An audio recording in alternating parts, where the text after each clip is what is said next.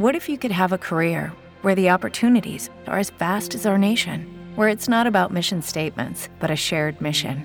At U.S. Customs and Border Protection, we go beyond to protect more than borders from ship to shore, air to ground, cities to local communities. CBP agents and officers are keeping people safe. Join U.S. Customs and Border Protection and go beyond for something far greater than yourself.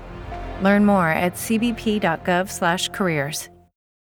The True Crime and Paranormal Podcast Festival will be held on August 25th through the 27th, 2023 in Austin, Texas.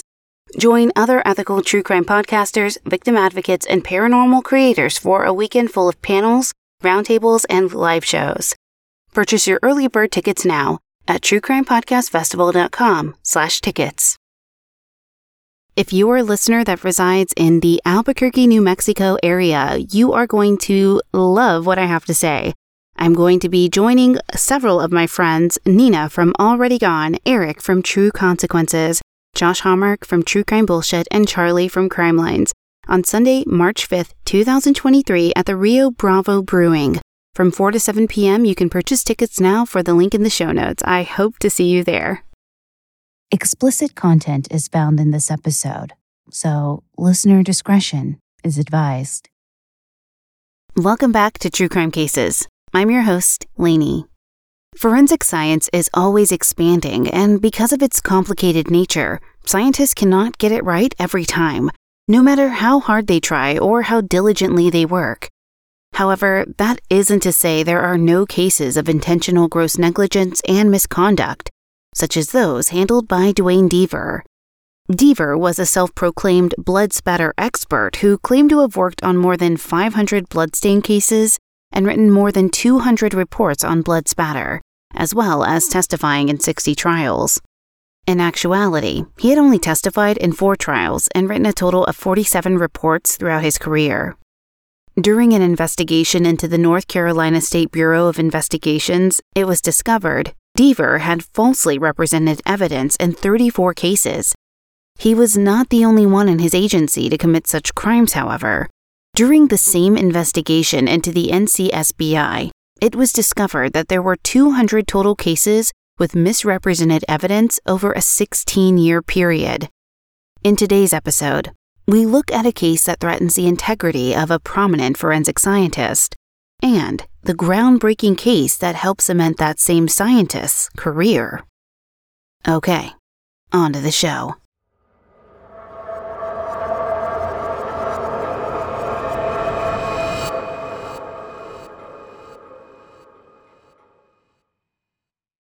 On August 3, 1984, a sweet 19 year old girl named Joyce Stochmal had dinner with her family, then waited on her boyfriend to pick her up. Joyce worked at a kennel in the nearby town of Ansonia, and each Friday night her boyfriend drove her to the kennel where she spent the night ahead of her 7 a.m. shift. On this Friday night, her boyfriend was having beers at a local bar with his friends, and he called Joyce to say he would be late.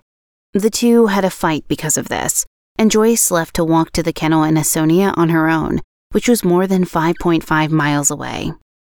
She was carrying a blue gym bag with an orange work shirt, cut off Calvin Klein jeans, a bra, underwear, and socks inside. She also had a small makeup bag containing an Estee Lauder eyeliner and a mascara with her. Joyce's brother encountered her on Squantuck Road, about a quarter mile from their house. He tried to convince Joyce to get in the vehicle with him, but she refused and said, Leave me alone, I'll be all right. Her brother would later testify the time was around 10:30 p.m. because that was when he arrived home, though he also said he was not certain about the time as he had been drunk. Their father said the son arrived home around 10, so it would seem that he wasn't that far off. Joyce's boyfriend then arrived at her home around 11:05 p.m and went on to drive along the road looking for her. When he didn't find her there, he went to the kennel where Joyce worked and knocked on the door, but she didn't answer. So he raced his engine, then left, assuming she was still mad at him. On August 16, 1984, three days after Joyce was last seen, her sister told their mother Joyce was missing. The very next day, a fisherman found a body in nearby Lake Zoar and reported it to the police.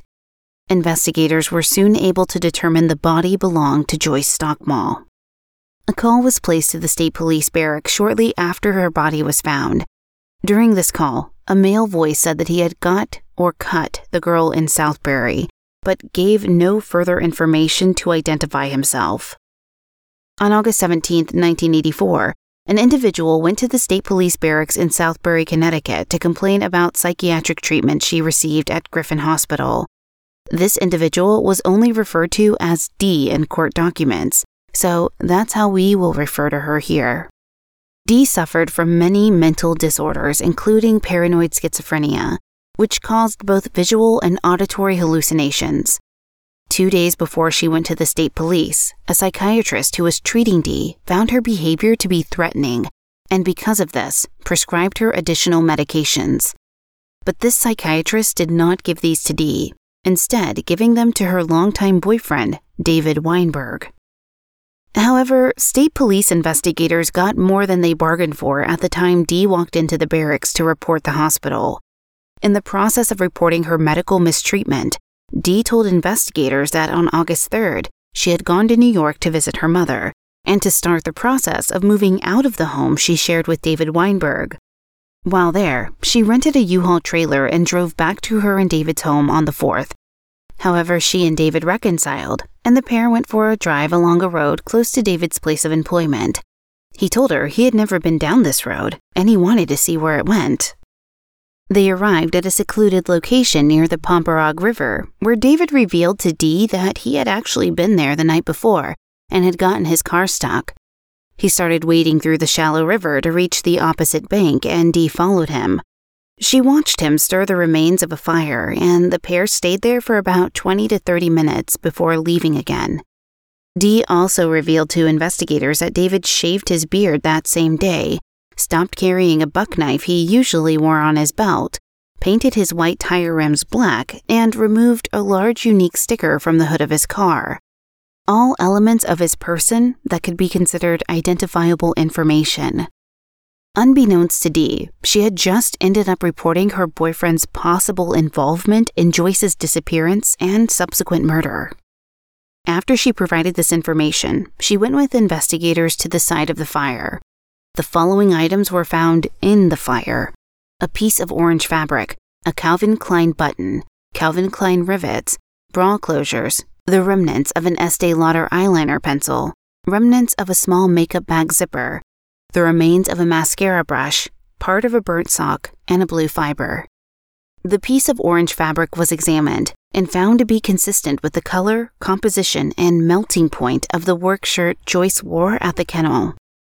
Police interviewed David Weinberg on August 22, 1984, to try and establish his movements on the night of August 3rd. He said when he left the primetime bar, he took a different route home than Squantuck Road because his car was having transmission problems, and Squantuck Road was hilly. Investigators determined his alternate route was 6.7 miles longer, but court records do not clarify if it was as hilly as Squantuck Road or not. Two warrants were issued to examine David's body, and one to search his home and car. In his house, they found the aforementioned buck knife, which was determined to be approximately the same size as the murder weapon. There was also a substance on the knife that appeared to be blood. In the trunk of his car, they found a blue fiber that was a match to the one found at the fire site, and a bloody hair fragment consistent with Joyce's unusually fine hair. Additionally, three individuals identified the unknown male caller from the day Joyce's body was found, and they identified him as David Weinberg. David Weinberg was arrested on May 17, 1985, on a murder warrant signed by Judge Charles Gill and held on a $200,000 bond. However, two weeks later, Judge Gill reduced his bond to $150,000. Within just a few days, while still in jail, David was rearrested on a sexual assault charge from August 1984. Despite this, by July 1985, his bond had been reduced to $100,000, which he was able to post. The trial for David Weinberg began in October 1988. Because of Dee's mental disorders, it had been questioned whether she was competent to testify and if she knew what telling the truth actually meant. However, she was found to be competent, and the judge ruled that Dee could testify against David. The defense attorney still attempted to discredit Dee by placing a large cardboard box on a court clerk's desk in the courtroom. The box contained Dee's psychiatric records, which he later began going through, page by page. He asked her about an incident that occurred in the 1970s, where she allegedly told her doctor she had a secret she could only tell police, but Dee did not recall that incident. During this questioning around her psychiatric history, Dee admitted to having hallucinations on August 3rd, at which time she saw a woman with David Weinberg, the attorney responded to this saying that the woman wasn't real, but Dee argued that she was real. David's defense team brought up a series of contradictions in the evidence being used to implicate David in Joyce's murder, such as the dimensions of the knife that had been removed from David's house. Questions surrounded the relevance of the knife because the blade was two and a half inches long, but the depth of Joyce's wounds was measured as four inches. The defense also presented witnesses who called into question whether Joyce's boyfriend was at the bar where he said he was on the night of the murder, implying that the police hadn't considered other potential perpetrators and instead just zeroed in on the first suspect they had, which was David. Another witness argued that a blue blanket, usually in David Weinberg's car, had been given to a victim of a motorcycle accident so the blue fibers found at the burn site couldn't have come from his car. Jurors were taken to the fire site so they could view the scene for themselves, although prosecutors had never determined where Joyce was actually murdered. During the defense's closing arguments, Joyce's mother stood up and applauded the defense attorney as he spoke. There were several laughs and whispers during his summation because of this, which resulted in the judge ruling that the closing argument order would be reversed. This gave the defense an opportunity to speak without the heckling. Despite this concession by the judge, it ended up being a moot point. After 12 hours of deliberation, the jury found David Weinberg guilty of murder. He was sentenced to life in prison, which equated to 60 years in Connecticut law. As most convicted murderers do, David Weinberg filed as many appeals as he could before he ran out of chances. In 2006, he attempted to have his conviction overturned during a habeas corpus trial where he challenged his incarceration. In 2010, the Connecticut Innocence Project took a look at his case and found issues that led to the scheduling of a second habeas corpus trial. However, before the trial could occur, the Connecticut State Attorney and the Connecticut Innocence Project reached an agreement which was all an attempt to avoid an exoneration during a trial. As part of this agreement, David Weinberg accepted his guilty plea and waived his rights to try and get his conviction overturned or sue the state. In return, he was released with time served after serving almost 27 years of his 60 year sentence. The problematic evidence that led to this release was that there was male DNA under Joyce's fingernails that did not match David Weinberg. Long forgotten statements were also found, wherein an unidentified woman said she had killed Joyce. The statement included details that were not known by the public, such as the fact that the only thing missing out of Joyce's purse was $20. This woman also said she took the purse and weighed it down before throwing it in Lake Zoar. As the defense had argued during the course of the initial trial, the police had not done enough to rule out other suspects, regardless of whether or not David had, in fact, been guilty of the crime.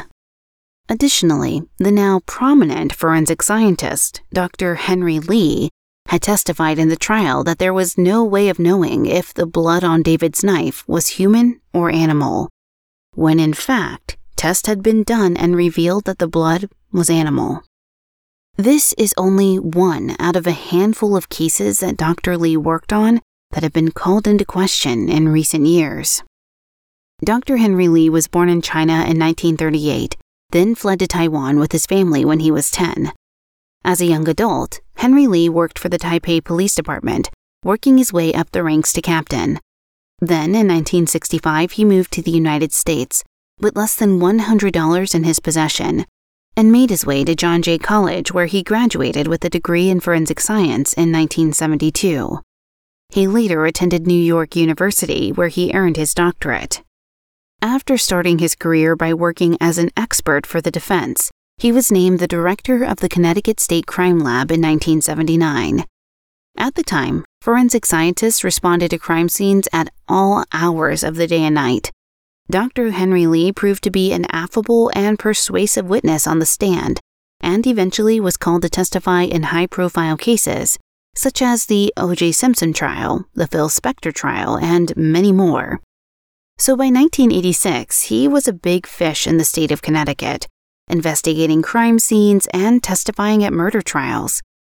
With Dr. Lee's investigative skills and keen powers of observation, Connecticut successfully prosecuted a murder trial without a body. It was the first time this had ever happened in the state. This landmark case is what we are going to cover now, and you may be familiar with it if you are a Crimes of Passion listener. This starts our series called Love Bites The Murder of Hella Crafts.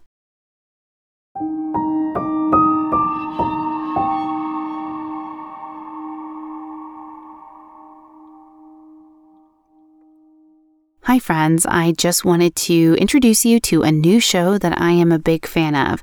Take a listen to their trailer, make sure you follow and subscribe. Hey y'all, it's Damini, woo woo scaredy cat, and host of your new favorite podcast, None of This Is Real. And this is the other one, Sarah, your resident flexible skeptic. We'd like to invite you to sit down on the front porch swing and tumble down a rabbit hole or two with us. We talk about all things mysterious and weird, like hauntings, cults, and urban legends, cryptids, science, and conspiracy theories. And then we ask each other the ultimate question Is, is any, any, of that real? So, whether you're a believer, like me, or a skeptic like me, or a little bit of both, listen every Tuesday. Subscribe to None of This Is Real wherever you listen to podcasts. And always remember, you don't have to believe anything we ever say. But you do have to believe on yourself. Believe, believe all, all, over yourself. yourself.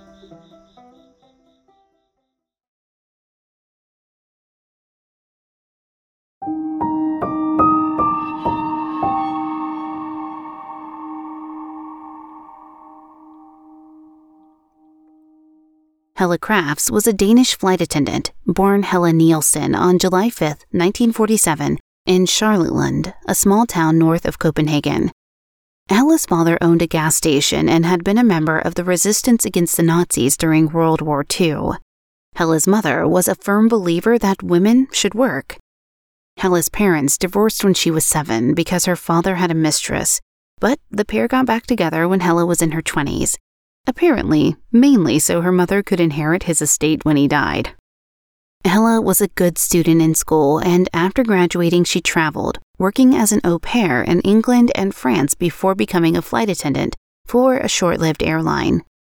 Hella spoke several languages, and when Pan Am advertised for flight attendants, she was one of eight candidates selected out of the 200 candidates from Copenhagen. She went on to become the head of her class during training in Florida, she was described as reserved, which most friends believed was a Danish trait, but they all said she rarely opened up about the intimate details of her life. On May 24, 1969, Hella met Richard Crafts by the pool of Lenny's Hideaway in Miami, where she was staying during training. Richard was tall, slightly disheveled, and did not fit the profile of airline pilots then or now. His hair was bushy and fell down over his forehead. Hella was smitten and intrigued by Richard Crafts, who was a well known philanderer. After training, the Pan Am flight attendants were headquartered out of New York to make catching international flights easier. Five or six of them initially stayed in hotel rooms in Manhattan, but looked for a more permanent solution over time. They did not want to live in Manhattan as it was too scary, so Hella asked Richard to help them find an apartment. They found one in Queens, and although there were five of them living in a three bedroom apartment, it wasn't too cramped as at least one of them was always on a flight. However, it wasn't long before two of the flight attendants moved out, and Richard's philandering ways necessitated a move for the remaining three. He was dating Hella and one of her roommates. Hella and a roommate used to go to the airport to watch Richard, to see who he left with. One of his other former girlfriends said she used to do the same thing. Another former girlfriend of Richard's said that the attraction was based on how unattainable he was. He ran hot and cold with everyone, including Hella, who he would drop for months at a time, then show up out of the blue expecting her to drop everything for him. And she did, saying she loved him and just waited on him to come back to her. Hella believed she was unable to conceive a child, particularly since she and Richard had been sexually active for several years without birth control and she did not get pregnant. The pair had an agreement that they would marry if she ended up pregnant, but that was not what happened. She eventually did conceive, but when she told Richard she was pregnant, he assaulted her and forced her to have an abortion. Hella conceived again, but Richard still refused to marry her, so she arranged to have another abortion. He reconsidered before that happened and changed his mind and said he would marry her. Hella rushed the marriage as she was afraid that if she gave him too much time, he would change his mind again and cancel their plans. They were married on November 29, 1975, at a friend's house. Many thought Richard was tricked into marriage, and he himself made snide remarks that the baby probably wasn't even his. He did not believe in divorce, so he expected Hella to be perfect in their marriage, or live up to his idea of a perfect wife. Richard had a plan that he would set Hella up in a country house, where they would have more kids and he would continue to sleep around while she cared for his family. He actually succeeded at this, and although they had three children, Richard never stayed faithful to Hella. Richard Crafts was born on December 20th, 1937, and was the eldest of three children of Andy and Lucretia Crafts. Andy was 13 years older than his wife, and it was a well kept secret that he had been married previously. Richard was a mediocre student and athlete, but attended the University of Connecticut for a year. The academic life was just not for him, so he enlisted in the U.S. Marine Corps in 1956, which his parents were very angry about. Lucretia said it was the only thing Richard ever did that made her angry. Richard wanted to be a pilot, and after becoming head of a drill team that traveled around the country, he was accepted into the U.S. Naval Air Training Station at Pensacola. He learned how to fly fixed wing aircraft and helicopters, but ended up becoming a helicopter pilot as only the best students were assigned as fighter jet pilots. During his assignment in North Carolina, a colleague noticed that Richard sought the company of women, but for satisfaction only. It seems like it was a lifelong trait that Richard did not want a serious relationship. Richard did tours in Korea and Okinawa, and in 1960 he volunteered for a special assignment with Air America. Air America was an airline established in 1946. From 1950 to 1976, the Central Intelligence Agency, or the CIA, covertly ran Air America, particularly during the Vietnam War, where they used the airline to provide supplies to countries in Southeast Asia and also assist in drug smuggling in Laos. Air America was also used to carry passengers, including civilians, diplomats, spies, war casualties, and even VIPs. They evacuated U.S. civilians and South Vietnamese individuals. It was possibly his time working for the CIA in Asia that would cause Richard Crafts to have nightmares later in life. He would often get up from the table during dinner with Hella and go to another room to cry, without ever explaining why. He would wake up screaming in the middle of the night, and she always assumed it was related to his time in Asia with Air America. Richard left the Marines and went to work full time for Air America until July 1966, he held several short term jobs after that, eventually being hired by Eastern Airlines in 1968, a year before meeting Hella. He was a flight engineer because it paid better than being a pilot on small planes. Many of his friends described him as patient and a solid guy, although they also agreed he had a temper. He once went after his future brother in law with a 2x4, swinging the piece of wood and causing a hole in the wall when he missed the man. All of Hella's friends were well aware that he would frequently hit her, and did so in front of friends during a dinner in 1977. As they were eating, Richard reached over and popped a pimple on Hella's nose, causing her to bleed. She kicked him in the leg in response while wearing socks, and then he just calmly punched her. Hella fell to the floor, during which time Richard remained completely impassive. In 1980, Hella went to a friend's house with two black eyes. She said that Richard had hit her so hard that he had broken his watch and his hand was swollen. Earlier that same year, Richard and Hella had been visiting the same friends when Richard started teasing the other couple's four year old son. Every time the little boy asked what sound a cow makes, Richard gave the wrong answer, and the little boy would hit Richard in the thigh. Finally, Richard took the little boy, put him on his lap, and began striking the boy's thighs. In August of 1984, Richard was diagnosed with colon cancer, and surgery to combat this removed 18 inches of intestines, lymph nodes, and part of his liver. He had been grounded until December 1985 and beat the odds of cancer with his last chemo treatment taking place in July 1986. Hella reflected that they had been closer when he was sick, but that was likely because he totally relied on her to care for him. In 1982, Richard became a volunteer or auxiliary police officer in Newtown.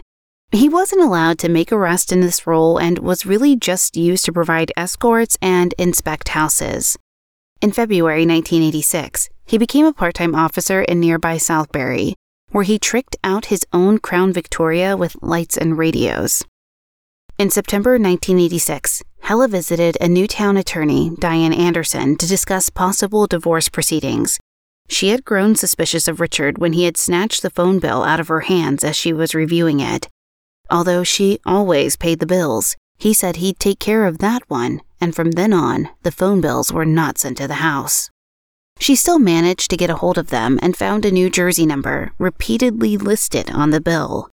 She called the number, curious about who the mysterious caller was, and got redirected to the answering machine of someone called Nancy. Hella and Diane discussed finances in this first meeting. Although Richard made three times as much as Hella annually, he insisted that she pay for most of the household expenses, her car, and the kids' clothes. On the other hand, Richard had spent parts of his income on a backhoe and a large collection of guns, many of which he kept loaded. Diane told Hella that Richard would probably have to pay her between 25 to 35,000 in spousal support and child support, which would equalize their incomes. She also told Hella that they could obtain an ex parte order to have the guns removed, and also suggested Hella just take them out of the house and put them someplace safe. Hella demurred, saying she believed that they would lead to a blowup, and she just wasn't ready for that yet. Before she left, Hella told Diane that if something happened to her, it wouldn't be accidental. Hella also told this to a few of her closest friends who were also flight attendants. Diane didn't think much about it because she heard this from many of her divorce clients. Sadly, divorce is very often something that stems from and or leads to many women feeling unsafe. Diane contacted private investigator Keith Mayo about four days after she met with Hella Crafts. Keith had handled hundreds of marital surveillances and when Hella and Keith met, she asked for him to follow Richard to get proof of his infidelity. He had already discovered the address of someone called Karen, so it was merely a case of hurry and wait during a stakeout. During the first stakeout, Keith and his assistant established that Richard spent the night, and then they left as they had to appear in court early the next day. At the next stakeout, Keith and his assistant managed to get photographs of Richard and Karen locked in an embrace for about five minutes. Hella was shown these photographs, which caused her to break down and sob uncontrollably. Keith asked her if she was going to get a divorce, and she said she didn't know. But later, she told Diane she would wait until Richard had his checkup with the oncologist, and then she would have him served. Despite everything she had gone through, she didn't want to serve him with divorce papers if the cancer had returned. In the meantime, she took numerous Polaroid pictures to Diane to show the arsenal Richard had in their house. There were a number of racks and two gun safes filled with guns, gleaming and lovingly cared for. In stark contrast, Hella also provided photos of the rest of the house that was in complete disrepair. After his checkup in early October 1986, Richard told Hella that he was going to die from cancer and that he wasn't going to do any further treatments. At the urging of one of her friends, who saw no reason to trust Richard given his track record, Hella contacted Richard's oncologist, who told her that Richard was doing extremely well. Hella was furious and wrote to her mother saying that she could just not trust Richard. On October 14th, Hella contacted Diane and said to proceed with the divorce. The same day, Richard called Diane, but she did not return the call, assuming that he was going to ask if adultery was the basis. He was supposed to be served on November 12th, but Richard claimed the deputy did not show. In reality, Richard had purposefully dodged him and did so again on November 14th. Ultimately, the papers were not served before Thanksgiving, and shortly thereafter, the divorce case became something else altogether. On December 1st, three of Hella's friends contacted Diane Anderson, stating that none of them had seen Hella since November 18th, which was completely out of character for her. She had failed to show up for several flights and left her children with Richard, as well as also missing a Thanksgiving dinner that she had been planning for weeks. Her friends were convinced that Richard had done something to her.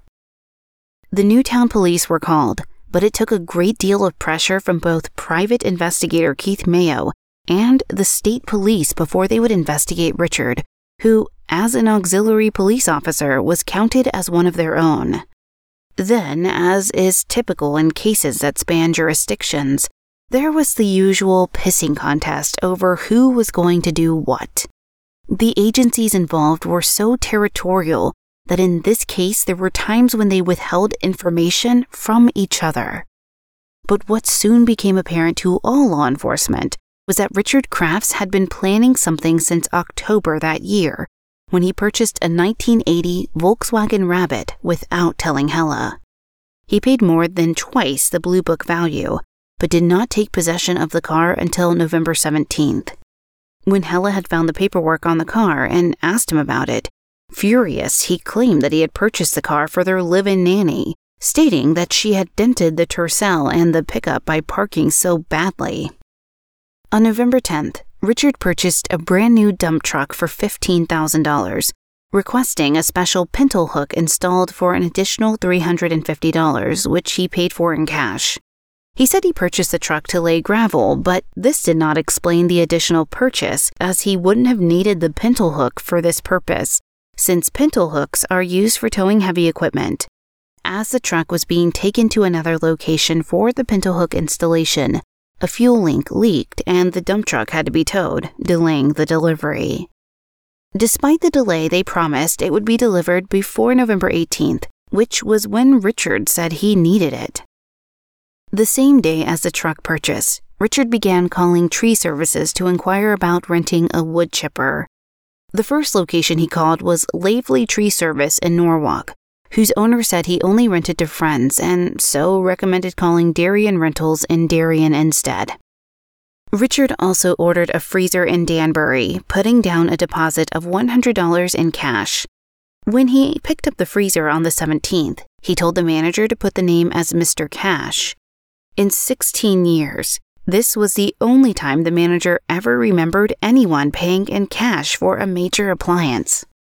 These three purchase locations were not particularly near Newtown, where the crafts were located. The tree service and rental places that were in Norwalk and Darien, and then the fridge from Danbury. Now, the furthest away of the three being Darien, which was almost 40 miles away. On November 18th, which was also the day that Hella returned from a flight to Germany and the last time her friends recalled hearing from her, Darien Rentals contacted Richard about the wood chipper he had reserved. Richard told the owner that he wanted the wood chipper to clear some land. The owner told him the Toyota would not be able to haul it, so he would need something much larger. In response to this news, Richard insisted the owner should continue to hold the wood chipper for him, stating he would pay $260 per day if the owner would hold it. The owner reluctantly agreed, and Richard paid for the transaction with his MasterCard. Late in the day on November 18th, a winter storm moved in, dumping a great deal of snow that caused the power to go out at the Crafts home in Newtown.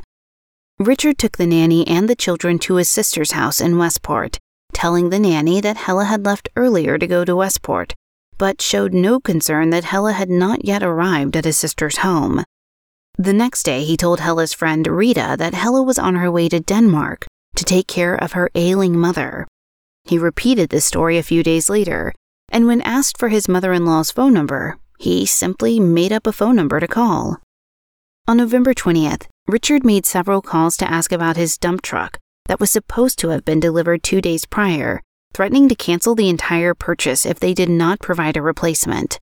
They did, but possibly with the most conspicuous vehicle to tow a wood chipper with a large orange and white U Haul truck with a ball hitch.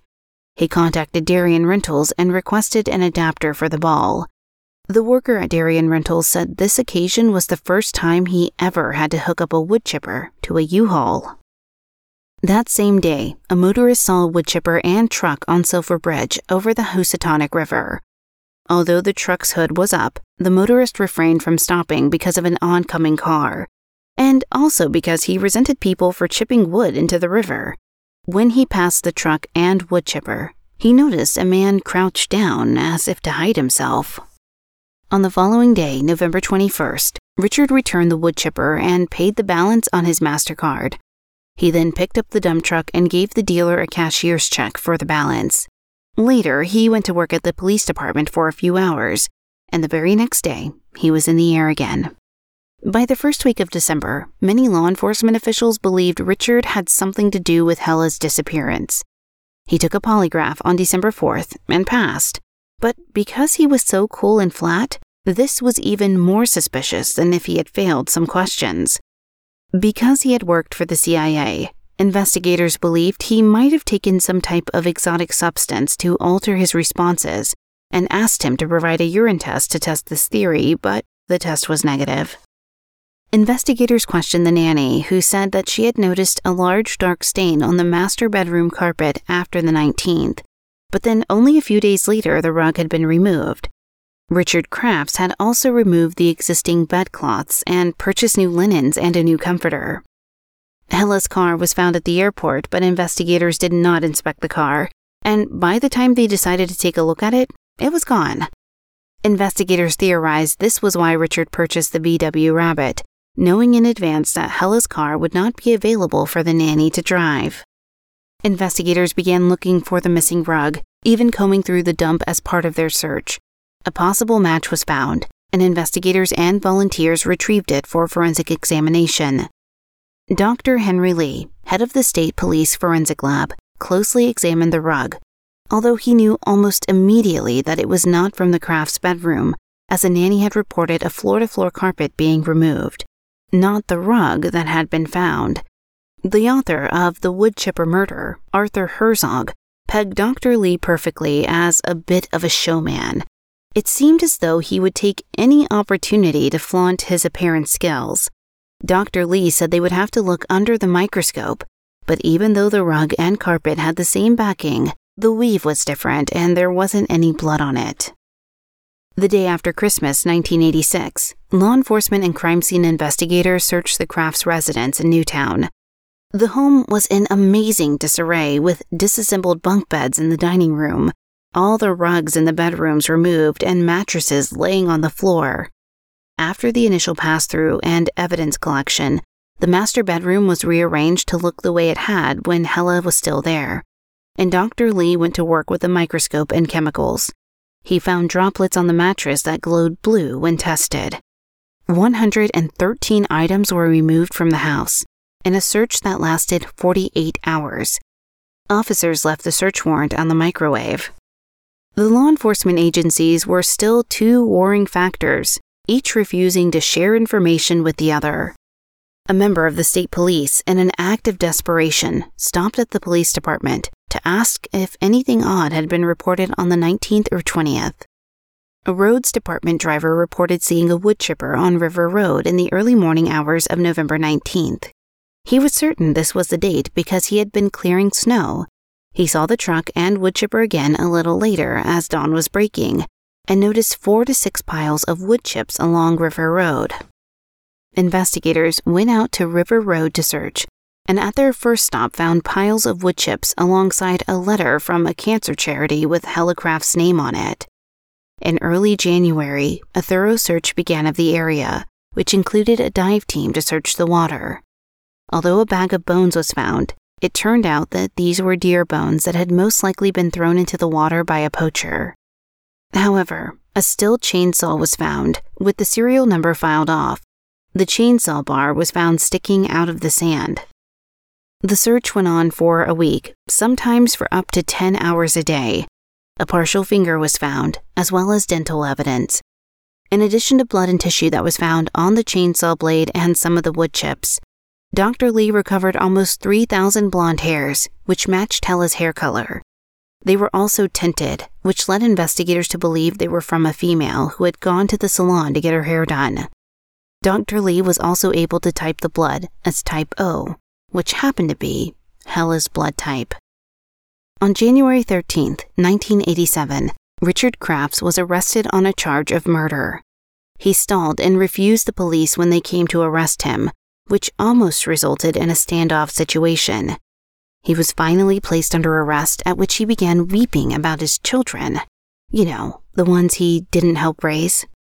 Investigators theorize that Richard killed Hella by blunt force trauma in the bedroom, then placed her in the old freezer, which he later dumped somewhere.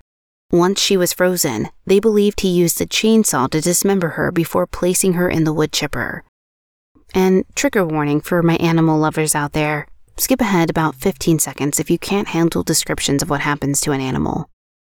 They thought he might have gotten the idea from an incident that occurred the previous summer when Stephen Sir Filippi, annoyed by a barking German shepherd, knocked out the dog and then put it in a wood chipper with some wood to dispose of it. During the initial investigation and after Richard was first incarcerated, his brother in law, David Rogers, secretly destroyed evidence and worked on finding evidence that Hella had abandoned her children. He left the Crafts home unlocked, hoping it would be ransacked. His motive was that he didn't want Richard to go to prison, for fear he would be stuck raising Richard and Hella's children. However, David finally realized Richard was manipulating him, and he switched teams. Richard's trial was moved to New London, due to the publicity of the case making it unlikely he would receive a fair trial, and it began in May 1988. After 54 days, the case went to the jury, who deliberated for 17 days before coming back as a hung jury due to one holdout. This man believed that Hella's mother had smiled at Richard Crafts in the courtroom as she testified, and therefore inexplicably decided that Richard couldn't be guilty. A mistrial was declared, and Richard Crafts remained incarcerated until he could be tried again. The second trial was held in Norwalk in November 1989, and this one resulted in a guilty verdict. Richard was sentenced to 50 years in prison. A year after his guilty conviction, an inmate who had been recently released was arrested on a burglary charge. At the time, he had what appeared to be a note from Richard Crafts, including a diagram of his sister and brother in law's home, with an X to indicate where his own gun safes had been placed after they were returned to his family. The note said, Gone all of President's Day week, which was an annual tradition for Karen and David Rogers. The note continued for the released inmate to, Take care of my split, and I'll split with you. Richard, despite being incarcerated, was still scheming for money. On January 30th, 2020, Richard Crafts was released from prison to a halfway house, then to a homeless shelter for veterans. He was 82 years old at the time of his release, and it appears he is still alive today, as no obituary can be found for him. At his sentencing, Richard Crafts said that there was an explanation for his lack of emotion during the events of the case. He said, I have feelings just like everybody else, Anger, fear, I have them all. I failed to express them because I spent six years in Southeast Asia being shot at almost every day. You get used to holding back, more immune to the outside. I never thought that that was a defect in my personality. There are scant records to show whether Richard underwent any psychiatric evaluation, but his actions and some of his comments tend to point to narcissistic personality disorder, or NPD. A number of examples are as follows. Individuals with NPD require constant admiration, which could explain his penchant for having affairs. They make achievements and talents seem bigger than they are, as might be the case regarding Richard's stories of his time in Southeast Asia.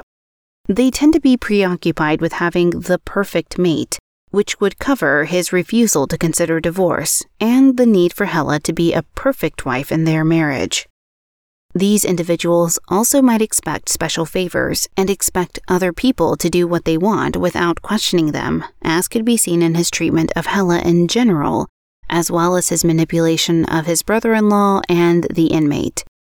Perhaps most telling, people with NPD usually have an inability or unwillingness to recognize the feelings and wants of others, which could include when Richard beat Hella for being pregnant and then insisted she terminate the pregnancy, as well as telling Hella he would marry her, although claiming the baby wasn't even his.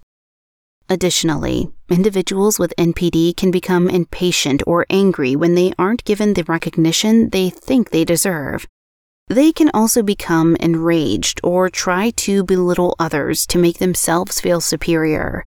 They have problems interacting with people, which was evident by the way Hella's friends all said he was odd and creepy. They also have difficulty managing their emotions and have a tendency to withdraw in order to deal with them. Richard seemingly did this when he would leave the dinner table and go to the living room to cry. Okay, listeners, thank you again for joining me this episode as we file away another true crime case. Thank you for listening. If you enjoy this podcast, please review and rate us on Apple Podcasts or your podcast player of choice. It really does help us out. You can follow us on our social media. We're active on Twitter at True Crime underscore cases, Facebook, just search for True Crime Cases with Lanie, and Instagram at True Crime Cases with Lanie. And of course, our website is truecrimecasespodcast.com. We'd love to hear your episode suggestions, so feel free to send us an email, tcfcpod at gmail.com. This episode was researched by Olivia Holmesley and Susie St. John, and written by Susie St. John with content editing by Jesse Hawk. The book The Woodchipper Murder by Arthur Herzog was used largely for the research into Hella Crafts' murder. The book is well written and contains more information than offered here, particularly about Hella's friends and how the investigation likely would not have started without them, and the territorialism of the law enforcement involved. It's really crazy. The book is available to order on Amazon, but I'm going to tag an independent bookseller so that you can support them and find another book to read.